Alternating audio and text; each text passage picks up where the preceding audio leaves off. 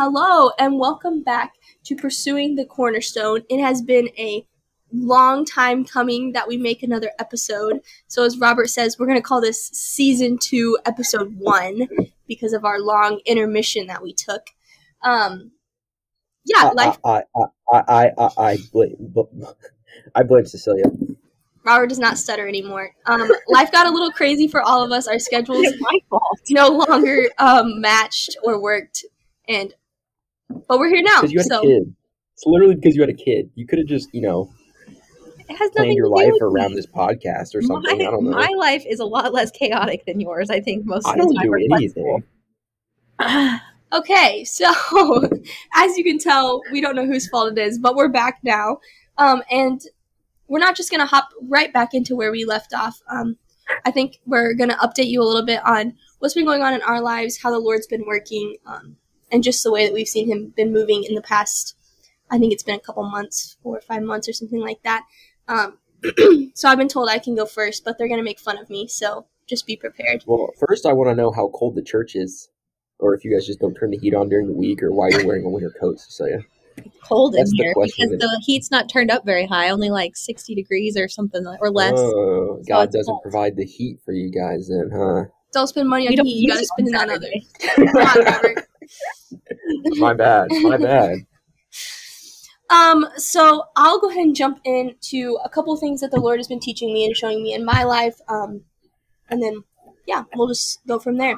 So I'm about to start second semester of junior year, and I oftentimes talk on this podcast about the struggles that I've had with anxiety and different things like that, and Cecilia's already smirking because she's gonna laugh at me when I tell this story. No, no, no, no. That's not. I'm not laughing at you. Sorry, I was thinking about what I was going to say, and then I was laughing about other stuff. It's not. Okay, time out. Time out. Time out. Can we? If before, can we have the lead-in of the story of the lips, so we they understand your bodily the story issues, of the lips. How your lips. Were oh, so okay. Swollen. So I always have weird medical. I like the word anomalies happen to me. um. So a couple years ago, right before a basketball tournament, my lips randomly swelled. And then I kid you not, I'm running down the court and my lips are flapping like I have Botox.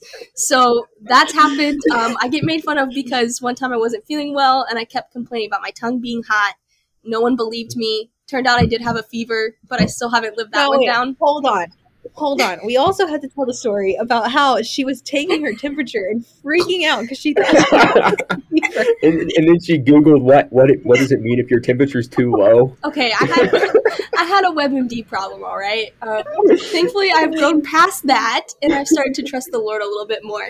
Thanks but, to Jesus. Yeah, seriously, thanks to Jesus. But one thing that has been going on, and I had not shared about it before, prior, a lot of people don't even know that this has happened, um, is last year I had a really hard year of school. Um, I was like, we call it a P A, residence yep. hall assistant. And L E D can get you, Abigail. What?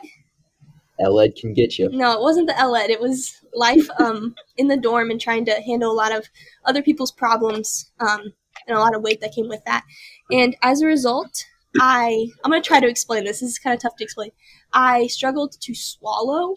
Um, and the best way I've been able to explain it to people before that I have told is think of the most involuntary movement where you're not conscious of what you're doing suddenly becoming conscious to you. So I would start to swallow, and then I would realize what I'm about to do, and I'd panic. And so then it would just make it really, I don't really know how to explain it if you've never experienced it, but it would just make it really tough to swallow. Um, and that happened for over a year. Um, and it changed, like, I would purposely avoid, no, Robert, you can't talk yet. I would purposely avoid, like, going out to eat with people. I would pick restaurants where I knew I could get something like a salad, something that I knew I could easily eat.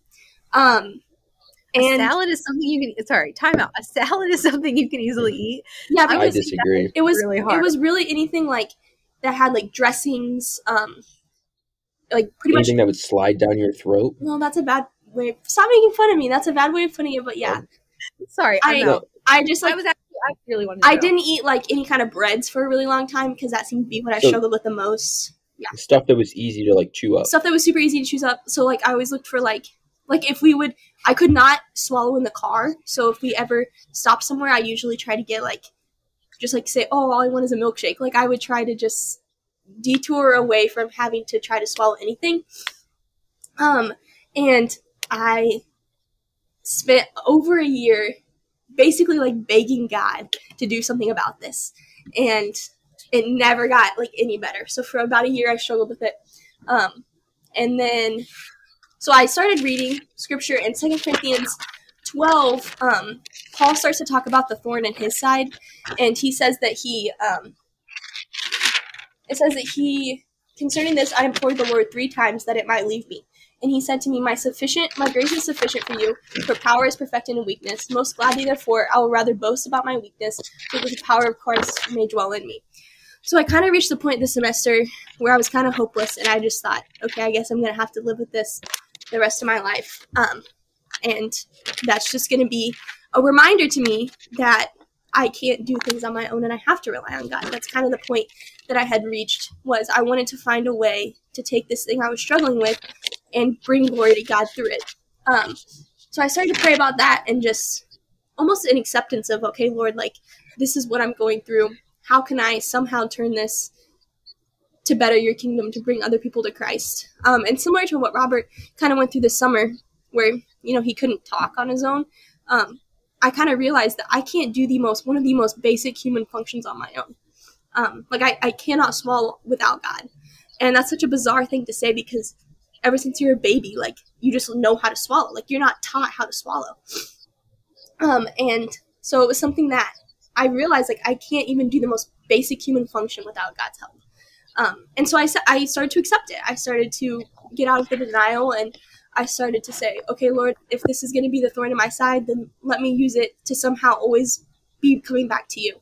Um, and not too long ago, I think about a month or two ago, I started to be able to swallow again. And as I'd been praying, I'd said, Lord, if you heal me from this, I'm going to make sure to share this with other people, because I think there's a story of hope here and there's a story of reliance fully on God. And I haven't done as good at sharing as I was like, because it's a super uncomfortable thing for me to talk about.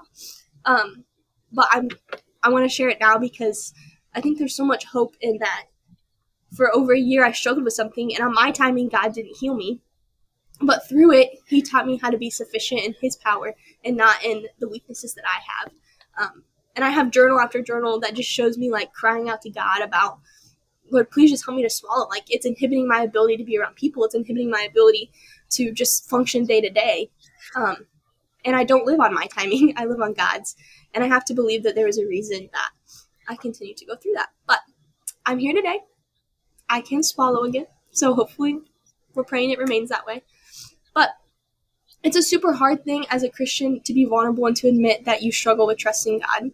And being at a Christian university, it's something I have tended to struggle with more, because to say you struggle to that extent, it made me feel like I was like a super bad Christian, or like I'd read the Bible, I prayed about it, and I wasn't getting better. Um, and so I think there's just power in being vulnerable.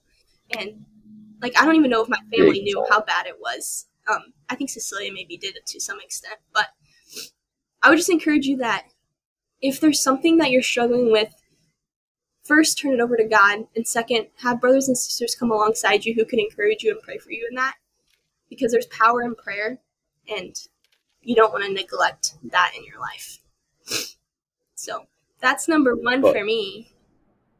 Well, just talking about struggle, like it says multiple times, we're going to struggle, we're going to struggle, yeah, we're going to struggle. So you have to realize that you're not alone in that. By any means at all. Everyone has their thing, you know, some, and some people might label, oh, mine's not as bad. Well, that's not the point at all. It, it's, it's literally about the community, the Christian community, and coming together as the body of Christ and helping each other grow together and become, you know, your weaknesses become God's strength through yeah. God. So, well, and I think that's, I was reading um, Crazy Love by Francis Chan. And one thing that he talks about a lot is, what if rather than praying for safety, we prayed for God's will to be done? What if, you know, before trips, we pray for safety, but what if that's not God's will? What if we start to trust God in that our life is not guaranteed to be filled with sunshine and rainbows just because we follow Christ? In fact, we're told in Scripture that we're going to be attacked, and we're going to experience mm-hmm. things that maybe unbelievers wouldn't experience, because we're fighting a spiritual battle here on earth. And but here's the cool thing, and this is what I've had to come to realize as someone who loves control, is it's not about being comfortable here on earth. And the coolest thing ever is when you're going through something and you can say, this horrible thing that's going on in my life, I have the hope of Jesus Christ, and that is what is carrying me through. And I think that in itself is, it's worth the struggle and it's worth the battle. Because if I didn't have those things when life is going great, I never rely on God. Like, I struggle to point things back to God. That's that's why when I was stuttering so bad and had my physical limitations, I always would be like, oh, you know, I'm just looking forward to Revelation twenty-one. Because it in there it talks about how in verse four he will wipe away every tear from their eyes, and there'll be no be, there'll be no longer any death, and there'll be no longer any mourning or crying or pain. First things have passed away. So it, the thing about uh, Christians and me in general is that we get so caught up in everyday life and trying to be successful and accomplishing things here on earth that we l- miss the point of Jesus dying for our sins. And that was the point of there's a second coming in which heaven is so much better than anything that can happen on earth. And it's really hard to keep that in perspective, because no one wants their life to be hard or difficult or not what we expected. Yeah. You know, we want it to be sunshine and rainbows. We want to be able to swallow. We don't want to stutter. We want everything to fall perfectly into place because, oh, we follow the greatest, you know, Jesus, you know, and everything should fall in place because we're trying to do the right thing. But we're not promised a perfect life on earth. We're promised perfect in heaven with Jesus after he comes back. That kind of leads me into the next thing I was going to share, um, which I actually don't know that Robert and Cecilia have heard this, so here we go, buckle up. No, it's not that bad. Um, so last, it's not as bad as falling. um, last fall, I felt led by the Lord to change my major. It pretty much all happened within a day. Um, and I'm a person who usually ponders decisions for... No, it really did. It really it did. happened within a day. Uh, um, I usually ponder and decisions and really think through them. Mom and Mom and Dad are very happy that you changed your major. I know. I usually think through them for a really long time. Um, I'm pretty indecisive in terms of big decisions. But I, for the first time in my life, I felt very called into education, into teaching. Um, so I changed my major um, within a day. And... I think I went into that with this feeling of, okay, God has called me into this. It's going to be great. It's going to be, I almost think I thought it was going to be easy. It wasn't going to be as challenging.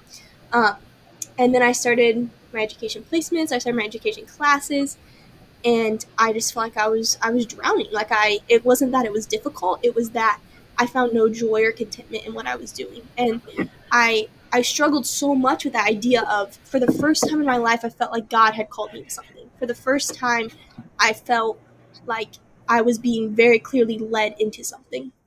Um, and I struggled with that all through about the middle of last semester. And then I was sitting in chapel one day, and we had a speaker, and he started to talk about um, Mark four, thirty-five through forty. And he said, which says, on that day, when evening came, he said to them, let us go over to the other side. Leaving the crowd, they took him along with them in the boat, just as he was, and other boats were with them. And there rose a fierce gale of wind, and the waves were breaking over the boat so much that the boat was already filling up. Jesus himself was in the stern, asleep on the cushion, and they woke him and said to him, Teacher, do you not care that we are perishing? And he got up and rebuked the wind and said to the sea, Hush, be still. And the wind died down, and it became perfectly calm. And he said to them, Why are you afraid? Do you still have no faith? The cool thing about this passage the speaker was talking about is he said, Jesus called the disciples into the boat. Jesus told them to get into the boat to go to the other side. And then the storm came. So just because God calls you into something does not mean that you're promised for it to be easy. In fact, you're promised to face some kind of storm. And I found so much comfort in that, because I said, Lord, like you, you called me to education. This is where you want me to be, I believe. And then I started facing all these, these storms and these doubts. Um, and it's because I was trying to do things on my own. And it wasn't until, just like the disciples, they became desperate for God enough to call on him. Finally, they trusted him enough to call on him. It wasn't until in my own life that I started to call on God for this, to become desperate that I couldn't do this on my own. It wasn't that I had didn't have the capabilities. It was that I was lacking that that contentment in this, faith. that it wasn't that I was lacking abilities. It was that I was lacking this joy. And a lot of times in my life, I've been blessed to be able to do things on my own, which I don't know if that's a blessing, but I've been able to do things on my own. And this was one thing where I could, I couldn't do it on my own. And it was such a cool concept to me to think about. God called the disciples onto that boat, and then they faced a storm. And then when they called out to God, he, he protected them and he stopped the storm. So I got put into a boat, and then a storm came, and then rather than calling out to God, I just would have rather sank than swam. Um, but then once you start Can you to imagine him, the creator of the universe saying, asking you the question, do you still have no faith after you've already seen all this crazy stuff he's done? But that's literally us, our everyday lives. So I think he's working every day in our lives, and yeah. yet we still lack the faith. I'm sure there's so often many times in my life when God looks down, he says, you have little faith. How can you not trust me? You I've done all these things for you. No faith. Even even realizing I could swallow again, there's still times when I, I doubt God. And I've seen him work miracles in my own life, and I've seen him work miracles in others' lives. It is so easy to forget what Christ has done for him, us, and our and the power that he has over our lives throughout oh. our day to day. It's, it's, I don't know, it's it, there's so many distractions, and and we're it's weird because we live in a culture that's so sinful that it's so easy to get caught up in that, and we see people who do things on their own, and they seem happy and content, and and then we're like, oh, well, maybe I should try to, you know, do it on my own for a while, and then it, you realize again that. There's there's no happiness or joy or hope in any of that. There's no hope without Jesus. Are you, is that is that number two? That was number two. Is there number three? I mean, I'm sure I could talk for days about what the Lord is doing in my life right now. But is this is this going to be like a two-hour podcast that no one's I mean, ever going to listen to? I mean, it absolutely because it's could, but one of those Joe Rogan six-hour podcasts. No, I mean Cecilia. Cecilia, do you have anything to say, or are we talking too much? No, you're fine. I'm just I'm just listening. I guess I could add a couple things. So I've been reading the second half of Acts and like digging really deep and going through a commentary and stuff. Acts and you were, is awesome. So I'm reading, I was in Acts, I was just reading stuff about Acts thirteen today. And I was reminded when you were saying that like going through a storm. So, we, and I'm sure we've talked about this before, but you know, Paul was converted and he was really smart and he was doing great things as a Pharisee and he thought he was doing the right thing. And then God completely transformed his life. Can and you was, imagine though? You, you thought you were doing the right thing by killing other people. Like that is. He was crazy, pretty zealous. Crazy. So, and I was just reminded, like this morning I was reading Acts thirteen about the time where they're in um, Lystra and they think that there are Zeus and Hermes and they're going to sacrifice to them. And Paul's like, no, no, no. And then the Jews come and they stone him by surprise. And Paul either died or he almost died. And then he's miraculously recovered. And then he goes on to continue his missionary journeys. And every time, like it, the pattern of his first missionary journey is like they talk to the Jews. And then there's some Jews that accept and some Jews that don't. And then they, t- from there, they talk to the Gentiles. And then the Jews that hate him are really mad. And so they run him out of town. And then he goes to the next town and the same thing happens. And just throughout his ministry, like what it's really like fueling where he goes is because he's being persecuted and mm-hmm. it's not an easy thing. And every time he faces these really hard things everywhere he goes, but he never stops and he continues to press on. And then he's mm-hmm. shipwrecked and then he's bitten and then he's, you know, he does have that thorn in his flesh, whatever that is. And I think he's just such a great example because he was very messed up and very sinful. Yeah. But God still used him for his own purposes. And uh, to One, Robert's point, I was going to say to Robert's point real fast. No, you're good. I think social media Social media fuels so much uh, negativity in our culture, and it uh, it forces us to kind of be lonely, and it isolates us because we do see, like, I do this a lot, like, as a mom, when I see other people posting stuff about their kids, and I start comparing my kid to theirs, like, oh, man, should he be able to do this or that? And I don't actually know what their kids are like in real life, and I just need to be focused on what I can do to help Nathaniel now, but it's really easy to get caught up in, well, my kid's the best and he should be able to do all this stuff too. And just as an example. Yeah. That's my spiel. One thing I was going to say is I was recently doing this um, Bible plan on contentment.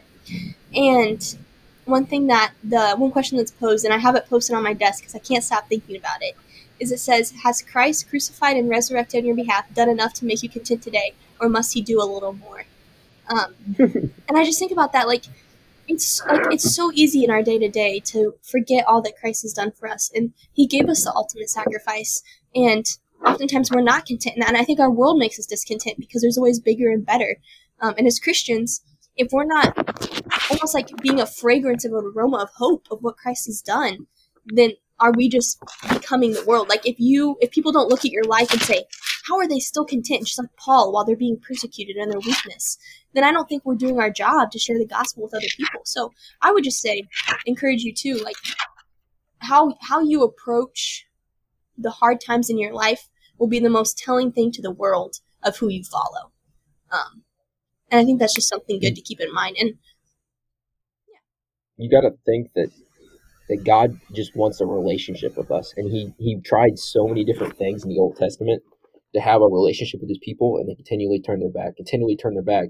So then he's like, I'm going to send my son. And he does, and he dies. And then in Romans eight eleven we read that, but if the spirit of him who raised Jesus from the dead, dead dwells in you. So the same spirit that raised Jesus from the dead is now inside of us. So he's like giving us that to have a relationship with him, and yet we still neglect that every day. Yeah, but I would say, wild. I mean, the encouragement here, though, but too. It's also encouraging. The encouragement here, too, because I know as like a perfectionist, I really struggle my walk with Christ because I'm like, I continually fall short. How can I call myself a Christian? Um, but I've been reading through the Old Testament, and I'm just now getting into wild. Exodus. But here's the cool thing. It's everyone that God God chooses to give his covenant to. They, I mean, they do some terrible things. They always, they don't trust God. They fall away, just like I do. But here's the thing. They always come back to God. And I think that's the encouragement there, too, is God never leaves you, but you need to make the choice to not stand facing the world, but you need to choose to turn and face God. And if you start to turn the wrong way, turn back. You know, like, I think there's a lot of hope in that. We're going to fall short, but Christ has already done that sacrifice for us. Well, that's thanks to grace. And you got to think about David.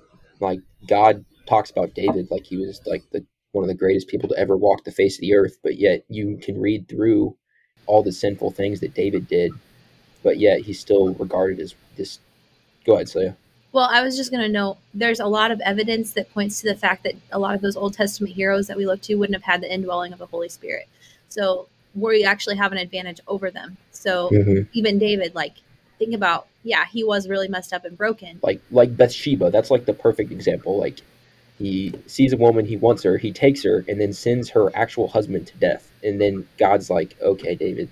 Your son's not going to die. Well, and David yeah. paid for a lot of the crap that he Oh, did. Yeah, absolutely like, did. It yeah. was some of the stuff that God did. Like, I'm I mean, not his, saying God the, was wrong. Didn't, didn't his son end up dying through Bathsheba? The son, that his son died. There was another sin. I don't remember. I think there was some census that he took that he wasn't supposed to. And yeah, God sent an angel one. of death and started killing a bunch of Israelites. And David had to go to war, and he wasn't able to build the temple. But God still took a broken David and called him the man after his own heart, because David's heart really was willing to follow Jesus. And it just shows. And he sent Jesus through him. That's, that's crazy, too. I was just, it just shows our, our natural tendency to lean towards sin. And we all um, and we all do that.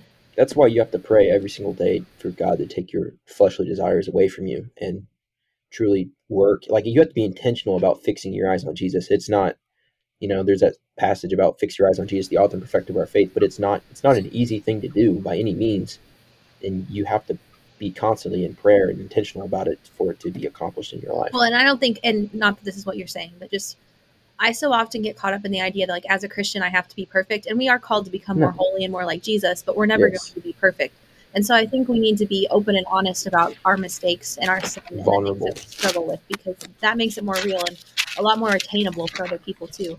Because yeah. if they think like, oh, I have to be perfect, or, you know, I'm struggling with this and I and I and I can't reach out to somebody, like that, that's not helpful to anyone either.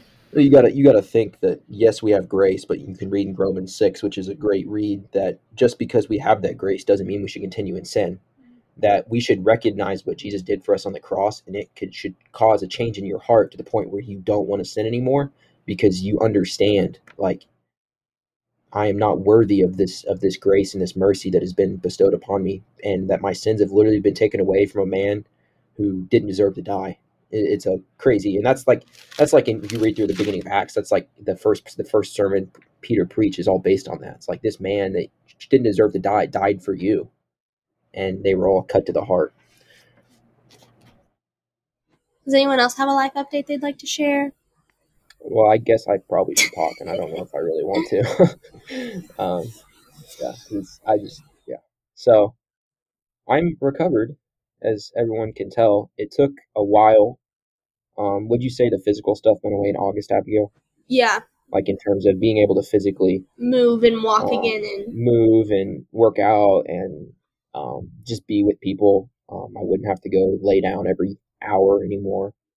Um, so I'm extremely blessed in that matter, but um, the emotional, mental stuff was really hard. Um, they put me on some happy pills, as I called them, and um, it was anxiety medicine. I didn't think I, not yes, not not. That's something crazy. I, because they said there was a, an anxiety side to my injury, um, which I don't fully believe. I believe it was a God thing, because four days after I started taking that medication, I stopped stuttering. But if you look up how long it takes for that medication to start to actually block the hormones in your body that it's supposed to, it says two weeks. So that's not possible. So it was all God.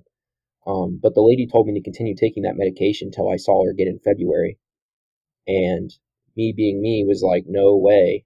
This stuff, because it, it was, the more I read about it, the more I didn't I didn't want to be dependent upon this non-natural drug that's supposed to make me feel better. So I started weaning myself off of it in uh, September. So I'd go every other day for a couple weeks, and I did like every third day for a couple weeks. And that's when emotionally I was uh, not okay. um, I'd get headaches every day, like five o'clock. I'd feel like I was spinning.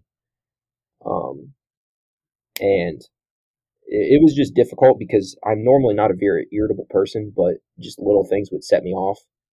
And I apologize to anyone out there that I ever snapped at, because there's some R O T C people and people out there that I was not very nice to there for a while. And I truly didn't mean to be, but I, there was literally, I couldn't really control it. And I'm very sorry for that, but I'm forgiven thanks to the grace of God. Um, so I probably wouldn't say that stopped till halfway through November, like Thanksgiving. And then now I can truly say that I feel like I'm back to one hundred percent, other than forgetting things every once in a while, but everyone does that, I think. So I've been extremely blessed, and it was really tough, because all summer I was like, when I get my voice back, something crazy is going to happen, and God's going to show me exactly where I'm supposed to be. And then more than anything, it's almost just like I'm back in the same situation I was before. Which there's there's nothing wrong with that. But this whole experience has, has shown me that I, I have to be fully reliant along, on God and Him working in my life. And there's I can't do anything on my own, you know, because I can plan out my entire life. I can try to do things on my own. I can pursue things that I want. But at the end of the day, if God's not in it, it's not going to work. And that's what this has truly shown me. And I'm working on getting my waiver so I can continue to get my school paid for and join the military, um, which that's actually almost through, hopefully, for my sisters right there, which is good news. Um, but it, it's just been a, a great experience of, yes, I had a life-changing experience, but the, the, the main takeaway was is I can't do anything on my own, and I need to be fully reliant upon Jesus, because I had some challenges on top of this injury this past semester, and then, you know, once again, I started trying to do things on my own, and I wanted things, so I, you know, I tried doing things without really God or asking God or pursuing God in it.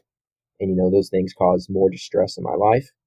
Um, so now more than anything, I am just trying to pursue Jesus constantly in everything I do. I pray continually. Um, and, you know, I'm still sinful. I'm I'm no better than any other person out there in the world. But I'm just trying to be get back to that intentional self I was when I first had my crazy conviction, and trying to share Jesus with as many people as I can, and go from there. So that's basically what happened to me, is that God healed me, and what came out of it was I can't do anything on my own, and I just need to continually pursue Jesus. And if I pursue Jesus, good things will happen, because even if this life is hard for me, I'll still have Jesus on my side, which will bring about Revelation twenty-one, which will bring about eternal life, which will bring about perfection in heaven with Jesus. And more than anything, that's what I want, and that's better than anything I can get here on earth. Did I miss anything in that? No. Oh, and God has blessed me to the point where my grades were perfect again. I went from stuttering and not being able to work out all summer to getting a six hundred on the A C F T, which is the new Army Combat Fitness Test, which is really hard to do. If you look up how many people have maxed it, there's very few. Um, I've just been so extremely blessed that it's insane, because um, I went from literally not being able to walk down the driveway at my house to not being able to talk for myself to getting straight A's to being able to communicate with people again to being able to return to better physical shape than I've ever been in my life. And that's all credit to what God's to God, because there is no human explanation for what happened to me. And I just feel blessed to be able to go through that experience, because more than anything, it's shown me that there's nothing better than, than Jesus. Yeah. And I can't do anything on my own.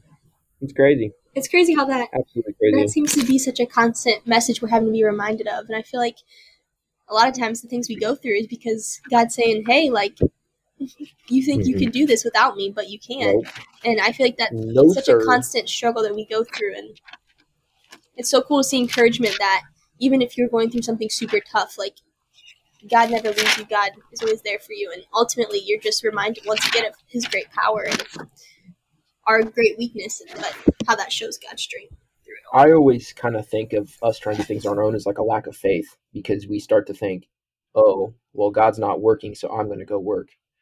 But then I was I was been reading through Luke, and in Luke twelve, in verse seven, it says, "Indeed, the very hairs of your head are all numbered. Do not fear. You are more valuable than many sparrows."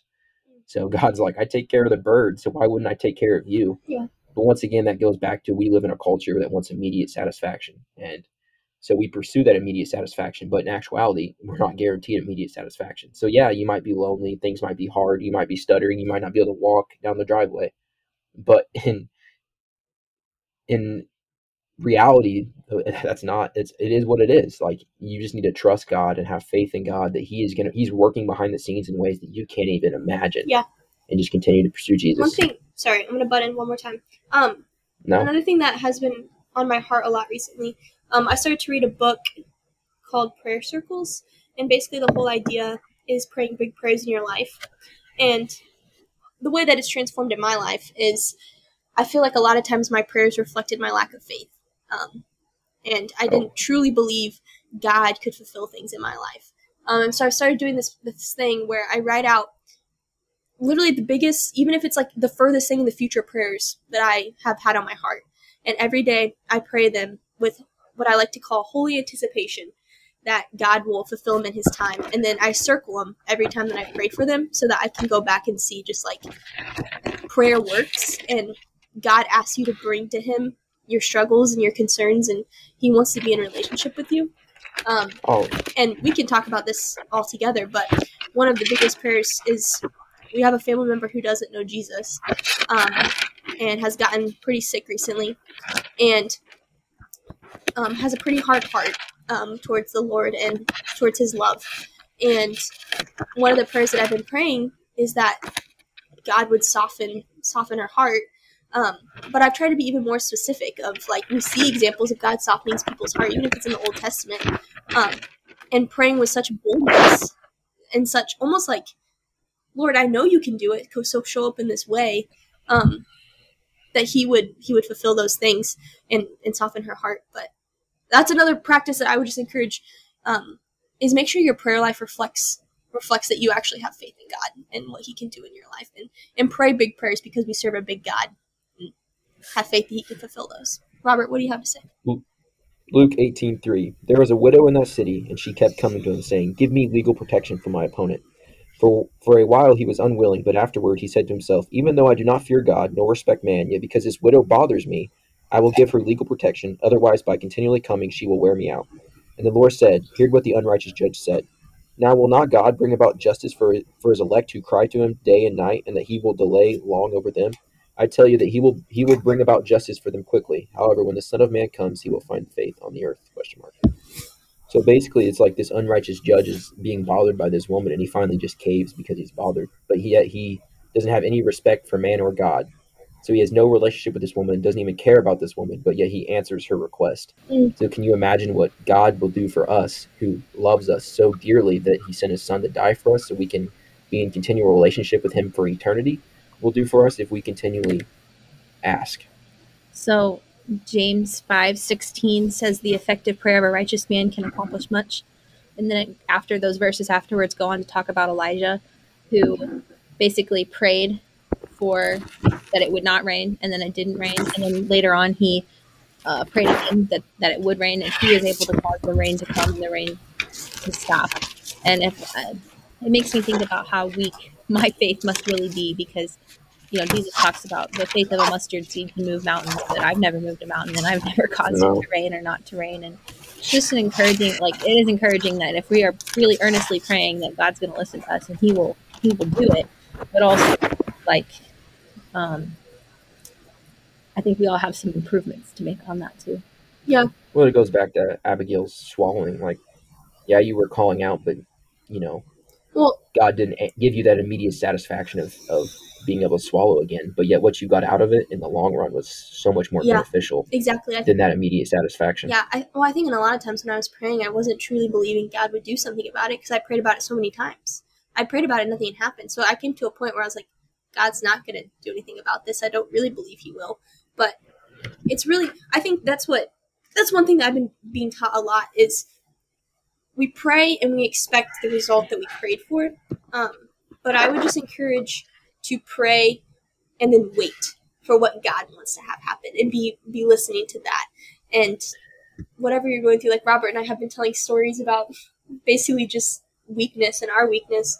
But if you're going through something good or bad, hit your knees in prayer. Like fight everything that you have going on in your life through prayer, um, and prayer that God will actually work through you and in you and your life. Don't strive for immediate satisfaction. Strive for eternal satisfaction, and you will find so much joy and happiness that you won't be able to comprehend it. And then I think the world will see that as well. Absolutely. Absolutely. And then that's when you get to, like, shine your light on top of the mountain and be like, hey, check this out. Celia, would you like to give us a quick update on your life? Since me and Robert sure. have been talking like crazy. That's fine. Um, I guess I would say I've been trying to be more intentional just about personal growth in in the Word and in my relationship with Jesus. Uh, there's definitely been some interesting things going on recently. The first thing, which is really exciting, is we have really good friends who have been coming to church for about a year, and I've been meeting with uh, the wife for, she comes to my Bible study, and uh, they hadn't been baptized, and one grew up Methodist, one grew up Catholic, and we were going to have some friends over right before Christmas, and everybody else dropped out but them. And we got to have a serious discussion about baptism and salvation, and they were came under conviction that that's what they needed to do. So shortly after Christmas, they were baptized, which is let's go. Was so exciting. Very yeah, and probably the most involved I've been in just helping. You know, uh, come on in, boys. The somebody, water is fine. Point somebody to to that decision, and uh, just to see the way that God was able to work through Adam and I was pretty cool. Uh, and obviously, we didn't do everything, and God definitely worked through other people as well, but it was cool to see that, you know, some work that I was putting in was paying off. So uh, that was exciting. Watered the seed that you planted. Or helped grow. Yeah. So, and, and we're also going to get to walk with them, you know, in their relationship with Jesus after that decision too. So it's going to be cool to see how they're growing because God's already doing cool stuff uh, in their lives and convicting them to reach out to other people. Um. So... There was a lady that contacted Adam a couple of weeks ago. She had some very interesting beliefs about end times, and I won't get into the whole thing entirely. But last week, he also, we think, has some pretty severe mental health issues, and she kind of went off the rails and came to the church building and was very, she thought she was possessed by the Holy Spirit, I guess is the best way to put it. And she was speaking like she was God, and she was calling herself God, and she was doing some pretty crazy stuff. And I guess I wasn't there, speaking in tongues. And uh, but she had this great feeling that God was working through her and doing stuff for her, and that she had this message that she had to share. And I would just encourage people from that. What I learned is that you can have a feeling and feel certain things, but that doesn't mean it's always from God. And so... Um, I would encourage you to always go back to scripture and make sure that what you what you think you're hearing and what you think you believe is actually matching up with what God says. And my final thing to share was I have a good friend who has been doing some living in living in some making some sinful choices. even though she is a follower of Christ. And I came under conviction that I needed to confront her about that. And confrontation is totally against my nature and being honest with people. And I would rather just, you know, continue to just let it happen and be friends and pretend like everything's hunky-dory, because that's the easy way to do. But I, I decided that I was going to talk to her about it. And so I did that this week. And it wasn't an easy conversation, and it was very painful. And just continuing to pray that she'll come under conviction and make some changes in her life, and that I can help her in that. But I was reminded, Robert brought up the Romans six passage earlier about um, because we're under grace, should we continue to sin, and, and may it never be. And just the idea that it's really easy to get caught back up in that sinful lifestyle. And I struggled with the idea of kind of feeling hypocritical, because I have sin in my life too. But I also encouraged her, like, you know, if there's ever big sin in my life, I would want you to call me out on it too. Yeah. I also was thinking, like, I hate being told that I'm wrong, and I hate it when somebody confronts me about like what I'm doing and being sinful. And so I think that's made me really think about the perspective of, like, she really accepted it very well. And I, I tried to, you know, tell her that I cared about her, and, and uh, it was just tough, I think, on both sides. And so Jesus calls us to things, because Jesus tells us, you know, to tell our brother when they sin, and it can be really tough, but I think we have to make that decision if we really care about the person, because we want to make sure that their salvation is valid and that they're continuing to follow Jesus the best of them. I would, I would say that that happens through the church being the church outside of the building on Sunday. Like, we're called to be in relationship. Uh, Sunday, Sunday church. We're, what a concept in America. We're called to be in relationship with one another every day throughout the week. And it's only as a result of doing that that we will know each other's struggles and vulnerabilities and sins. And it's through that, through that relationship, that then you're able to better hold each other accountable. But we have to make sure we're we're taking that relationship with one another outside of the church on Sunday too, to make that happen. James five nineteen, my brethren, any if, if any among you strays from the truth and, and one turns him back, let him know that he who turns a sin, sinner from the error of his way will save his soul from death and will cover a multitude of sins.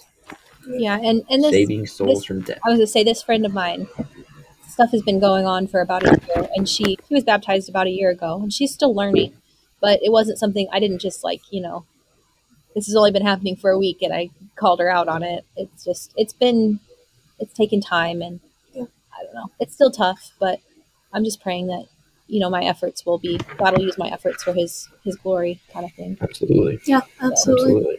But, and just to speak real quick, just, you guys have been talking about contentment, and that's something I've always struggled with, and I'm just so grateful because I'm I'm finding that I am learning how to be more content, even mm-hmm. when things are difficult, and that's just because I'm growing in Christ and, mm-hmm. and who He is, and who I am in Him, and so yeah, because yeah. our contentment only comes once we first find the cross.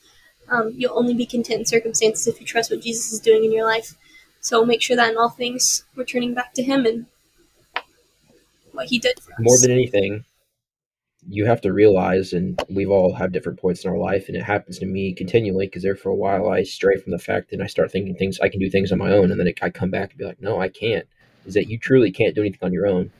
And yeah, your life might be awesome right now, and you might be super successful, and, and you might have immediate satisfaction, and you might be happy and joyful right now, but I'm telling you, there's going to come a time where you're going to hit the rock bottom, and you're no longer going to be have that immediate satisfaction, and you're not going to know what to do. And with Jesus, we we have the promise of that eternal satisfaction that you can't find anywhere else. So that's what you need to pursue, is that eternal satisfaction, because with with without it, you're going to be completely lost, because there's going to come a point in your life where you you no longer have that immediate satisfaction or that happiness, or you no longer have the hope in whatever you put it in, whether that be your job or friends or pop, being popular or whatever. Because like Abigail mentioned earlier, we have a family member who's ninety-four years old, and she's done things by herself without God for ninety-four years. And for the first time ever, due to a sickness, that she's kind of come to realize that I can't do this on my own. And she hasn't fully softened her heart to God, because she thinks she's, you know, she's so scared to die. Like it, it's, it's, it's sad. It's, it's, it's awful to see right now, because she has no, no hope at all. So she's absolutely miserable. And she's not going to be, you know, happy or content for the rest of her life, or until she finds Jesus. Yeah. And so all we can do is pray for that. Yeah, I want to share. So I'm going to read this. Can I share Go one ahead. thing real quick? Um, yep. One thought that I came to, another thing I keep posted. Um, as I was doing a study on contentment, it said, I came up with that contentment comes from a conscious choice to invite God to take control of your circumstances.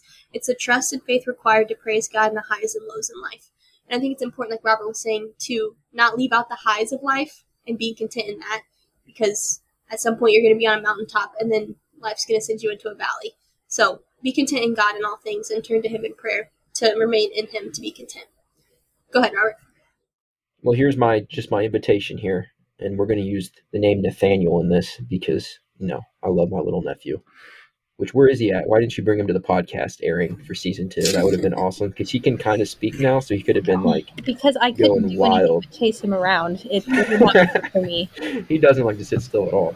So this is from John one, and this is when Jesus went to Philip, and so I'll start in verse verse forty-three. So he's kind of calling his his disciples. So the next day he proposed to go into Galilee, and he found Philip, and Jesus said to him, "Follow me."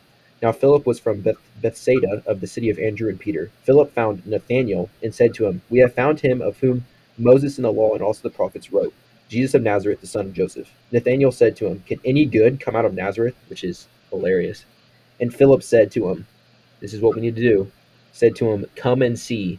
And that's what I invite all of you to do, is to come and see the power of Jesus and how he'll work in your life. Yeah. And how much better the internal satisfaction is than the immediate satisfaction. Yeah. So as you go about the rest of your week, pursue God, pursue contentment, and pursue the cornerstone. Come and see. Come and see. All right, have a great week, guys.